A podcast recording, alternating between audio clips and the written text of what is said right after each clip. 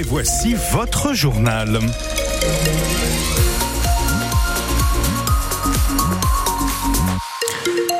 8h sur France Bleu Touraine. La météo pour aujourd'hui, c'est gris, c'est brumeux même dans le nord du département et ça sera humide et pluvieux tout au long de la journée. Point météo complet à la fin de votre journal de 8h. Marie-Ange Lescure et attention, attention où vous vous garez à Tours. À partir d'aujourd'hui, 307 places de plus deviennent donc payantes.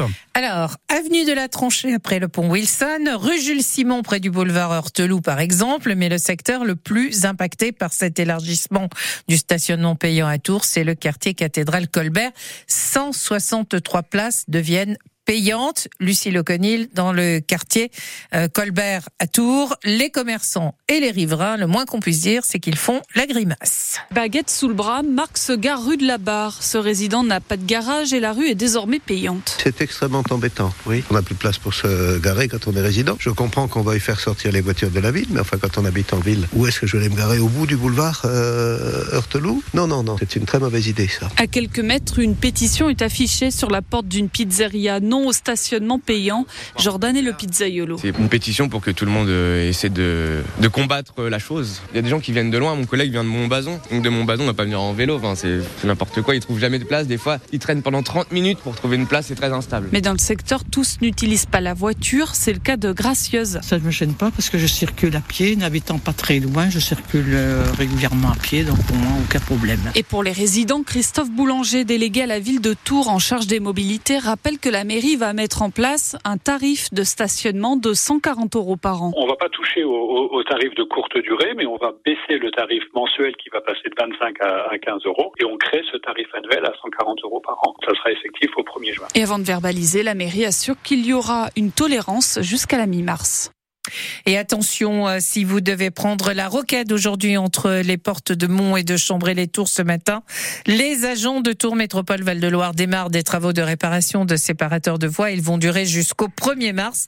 Et durant toute cette période, eh bien, la circulation va être impactée et elle se fera sur une seule voie dans les deux sens. Vous écoutez France Bleu Touraine, il est 8h03. France Bleu Touraine qui est au Salon de l'Agriculture aujourd'hui. Et oui, on retrouve depuis 6 euh, heures ce matin très régulièrement notre reporter Virginie Vandeville pour vous faire euh, découvrir les Tourangeaux présents sur le salon Porte de Versailles. Un salon très politique pour cette 60e édition en pleine crise agricole. Alors après l'inauguration sous haute tension par Emmanuel Macron samedi, hier c'est Jordan Bardella, le président du Rassemblement national et tête de liste pour les européennes, qui a arpenté les allées et dénoncé la politique européenne en matière d'agriculture, mais aussi la politique euh, agricole du gouvernement pas question, en tout cas, de laisser le champ libre au Rassemblement national. Et dès hier soir, eh bien, visite surprise de Gabriel Attal pour un cocktail qui marquait la 60e édition euh, de ce salon.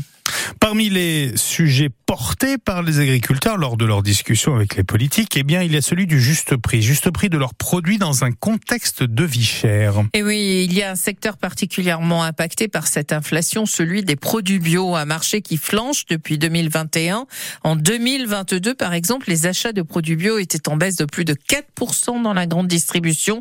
De la même façon, le lait bio accuse aujourd'hui le coup. À la laiterie de Verneuil, dans le sud de l'Indre-et-Loire, c'est ce constat que l'on fait depuis un an et demi. Le lait bio se vend moins bien. Alors une décision radicale a été prise, Annabelle Wanek. Oui, celle de basculer 50% de la collecte de lait bio dans la filière conventionnelle. Le lait collecté ne peut pas se stocker, il faut le transformer dans la foulée, le valoriser, comme le dit le président de la laiterie. Et comme il n'y a plus assez de débouchés dans le marché du bio, la moitié de ce lait biologique est donc mélangé dans les briques conventionnelles. C'est permis par la loi. Denis Raguin le résume qui peut le plus, peut le moins. Et ça, bien sûr, ça a un impact pour les producteurs qui ne sont donc pas rémunérés au prix du lait bio, mais bien à celui du lait conventionnel, avec le risque, reconnaît le président de la laiterie, de voir les sept éleveurs bio avec lesquels ils travaillent retourner à terme vers la filière classique, faute de voir un avenir dans leur production. Et France Bleu Touraine est en direct toute la journée depuis le Salon de l'Agriculture. Prochain rendez-vous d'ici maintenant une quinzaine de minutes avec Virginie Vandeville en direct de la porte de Versailles à Paris. Et ensuite, émission cuisine une émission spéciale depuis depuis le salon de l'agriculture. Bienvenue chez vous entre 10h et 11h. L'auteur des coups de couteau ce week-end à Montbazon sera présenté au parquet ce matin. Dans la nuit de vendredi à samedi, cet homme a porté deux coups de couteau à l'abdomen de sa victime, des faits qu'il a niés pendant sa garde à vue. La victime avait été transportée à l'hôpital Trousseau en urgence relative. Dans l'actualité également, il y a du sport avec l'avoinaise Kaliane Moore qui a échoué hier malheureusement tout près du podium. Oui, après avoir remporté la médaille d'or en Coupe du Monde de gymnastique en Allemagne samedi au concours des barres asymétriques, l'avoinaise Kaliane Moore a pris hier la sixième place du concours au sol pour sa dernière euh, finale. La licenciée du club de gymnastique d'Avoine Chinon échoue donc tout près du podium.